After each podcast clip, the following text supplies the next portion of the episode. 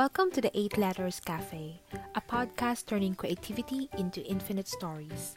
This is your host, Cindy de la Cruz, curator for Eight Letters Bookstore and Publishing, and author of several books including The Planner for Writers, The Novelist.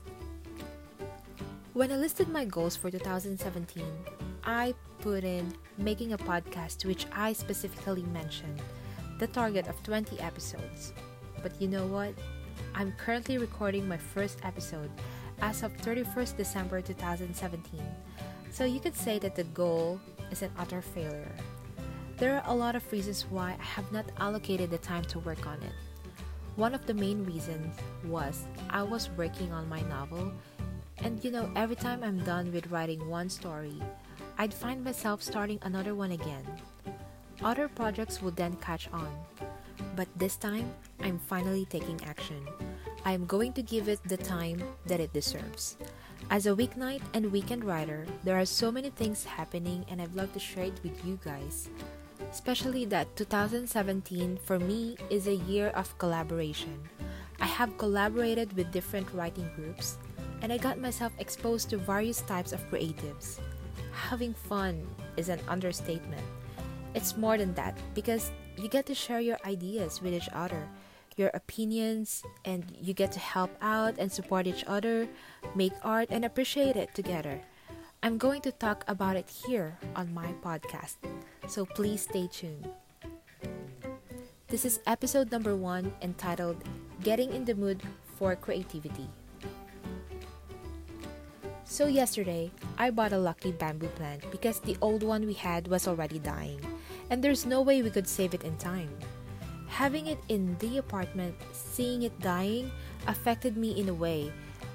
I'm a huge believer that one should have a plant at home because it maintains a better atmosphere, oxygen and feng shui wise. It also means money, health, and love. That's right, I'm relying my luck in a plant. Anyway, the point I'm trying to get into is, after buying the plant, I somehow felt that the balance is restored at home, as if something's anew, a start of a new beginning.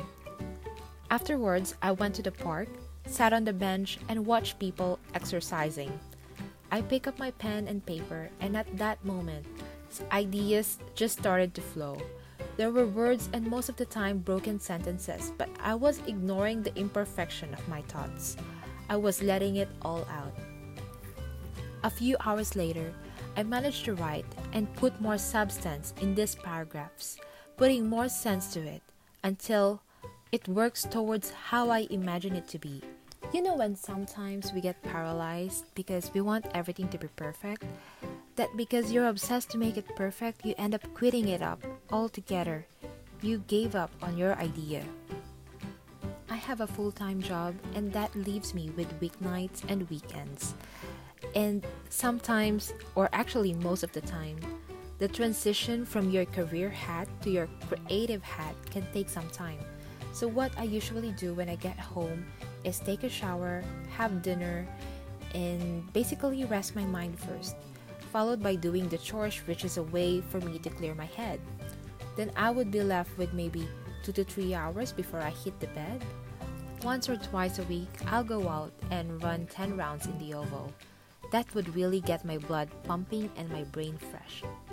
Weekends, therefore, is a luxury for me where I get to be flexible and do creative things non-stop. I have interviewed 3 creatives and will hear what their routines are before they do things they're passionate about. What's with routines anyway, and why are they so important? Well, it is to build momentum to make oneself more productive. Do you know why Mark Zuckerberg wears the same thing? It is to avoid mental fatigue, so he could focus on the things that matter.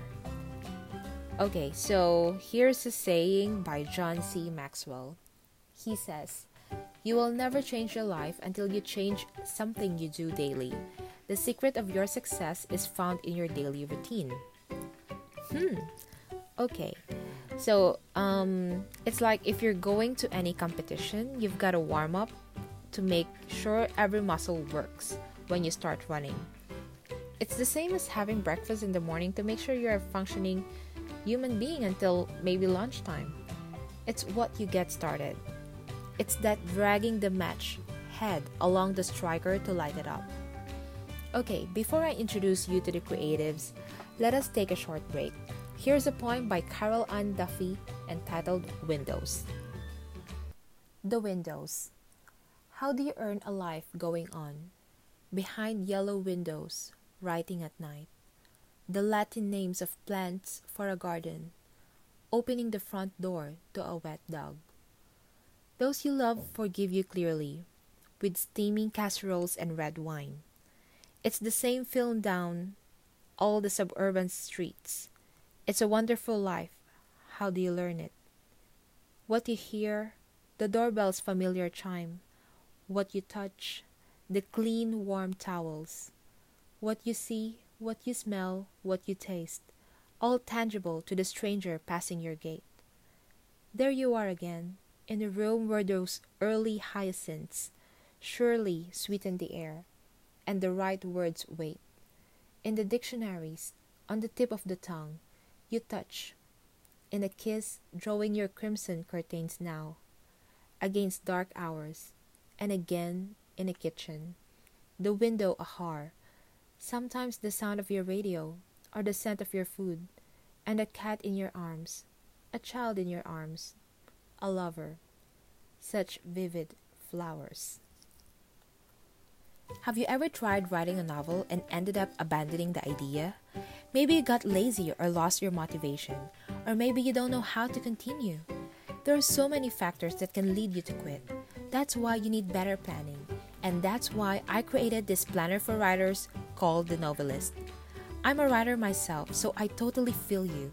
I've been through tough situations where I just wanted to give up, only to realize that I only need to build better habits, design my environment effectively, and voila!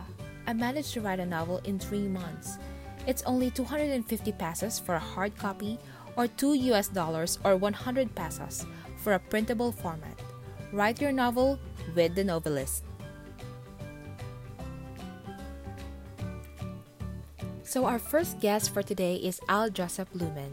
He's the founder of Lapisakalye, Hindi Ito Ang Normal Mong Nababasa, one of the pioneering Filipino literary Facebook pages. He has co-written several anthologies including Teacher May I Go Out and Dismineria, Tanikala, and Dudong Daga. His novel Pagpapanggap launched last September at the Manila International Book Festival. So Al Joseph, what is your routine before you start working on your creativity goals? Thank you so much, Cindy, for giving me a chance to be part of the first episode of your podcast. Without further ado, let me share my things or routine before I write or work on a literary project. I would start by making sure that the place I work in is organized and clean, with my favorite music in the background to set the mood. I also try to read books from different authors to get inspiration, some of which are from Ricky Lee, Lualhati Hati Bautista, among others. Sometimes I do also get ideas from Facebook posts that I encountered which I find appealing. For the most part, I find politics, religion, and even personal issues posted interesting. As a writer, inspiration is something that can be found from a different means. Even from a guy like me, I find something from chick flicks, something to write about.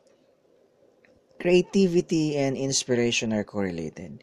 Kahit nakaupo ka sa jeep, bumibili ng pandesal sa kanto, o habang pinagmamasdan ng bukang liwayway, may inspirasyon. May mga kwento.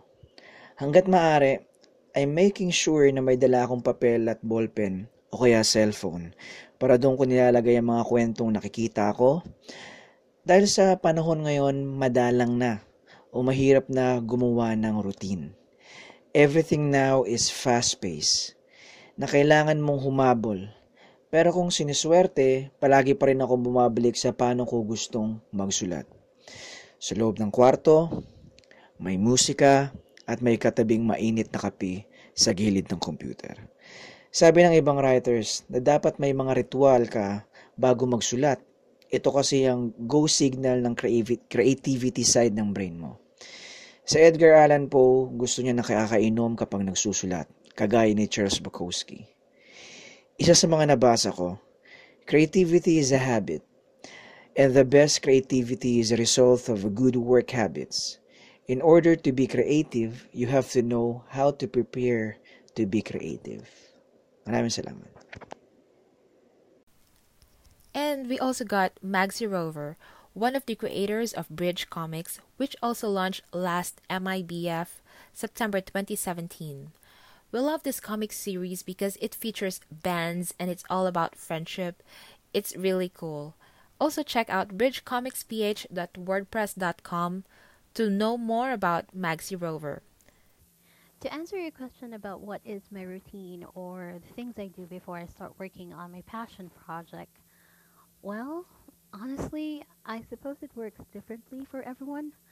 To me, when the word passion comes in mind, I tend to imagine the impossible before I remind myself to be practical, because I think it's always important to be driven. I suppose maybe the roughly 2 or 3 steps that I could share would be as follows. One would be think of your favorite quote, which drives you to be positive, and write it down where you can always see it to motivate you, because the best form of motivation doesn't always come from the people around you. Sometimes the will to carry on would mostly come from you, apart from the memories which you hold here, of course, from your friends and family. Number 2 would be, after I get through the phase where I can see myself driving towards this specific goal in mind and heart, I write down a list of what I need to do, specifically a checklist. And then 3rd would be, learn as I follow my little checklist of what I need to do on my step-by-step basis. Because I believe strongly in every project or dream we work on, it's always an opportunity to grow and ponder on things to learn. There's always a different scenario for everybody when it comes to working on their passion projects, and there's no specific step-by-step basis as to how or how you will actually do it, but what is always important is you know why you're doing it, and always remember why it's always important to you, because it will never be called a passion project if you don't know why you're actually doing it in the first place. So just keep on dreaming, keep on believing, and as long as you know why, you'll always be able to finish what you need to do. Anyway, thanks for having me over. Bye! Last but not the least, we got Rain Rillera, born and raised in Baguio City. She has a natural affinity for cold weather and vintage clothing. Her first paying job was a puppeteer when at 8-year-old, she staged her puppet show at a birthday party. Since then, she has been telling stories through whatever medium was available. Hi, my name is Lorraine, and I'm a writer, a graphic artist, and I also run an online boutique design and craft store. Before embarking on a passion project, I first have a stewing period. It's like when you cook vegetables, you just let them sit there and cook slowly. Well, I find that my ideas eventually become less absurd the more I turn them over in my mind and revise them over a period of time. That's how my mind works. I first come up with a ridiculous idea. Then I snip off a part here and there until I have something that I'm not completely ashamed to attach my name to. The stewing period could last anywhere from between a week to a couple of months, or in the case of one particularly stubborn novel I'm writing, 10 years, and it's still ongoing. So during the stewing period, I usually do 3 things. First, I read up and research as much as I can. If I'm planning on making felt toys, I'd go on Pinterest to get ideas or watch YouTube tutorial videos on how to do stitching patterns. If I'm drawing a portrait, I read up on that person's life story. Second, I write everything down. I find that the cloud-based app Evernote is very handy, especially since inspiration can strike anytime, anywhere. I write all the ideas that cross my mind, then at the end of the day or the week, I review my notes and decide which ones to toss, which ones to keep, or to revise. And finally, if it's a huge project, I make a project proposal, even if it's only for myself. I think it's a habit I picked up from my college and NGO days. I like to be on top of logistics and other details. And as you might have already guessed, I'm kind of an OC person. I like to have everything planned out neatly. But over the years, I've learned to roll with the punches and not worry so much if things don't go the way I planned. So yeah, this doing period is very crucial for any project I do. And that is all from us today. I hope you guys enjoyed the first episode of 8 Letters Cafe. This is your host, Cindy de la Cruz, and I hope to see you next time. Bye!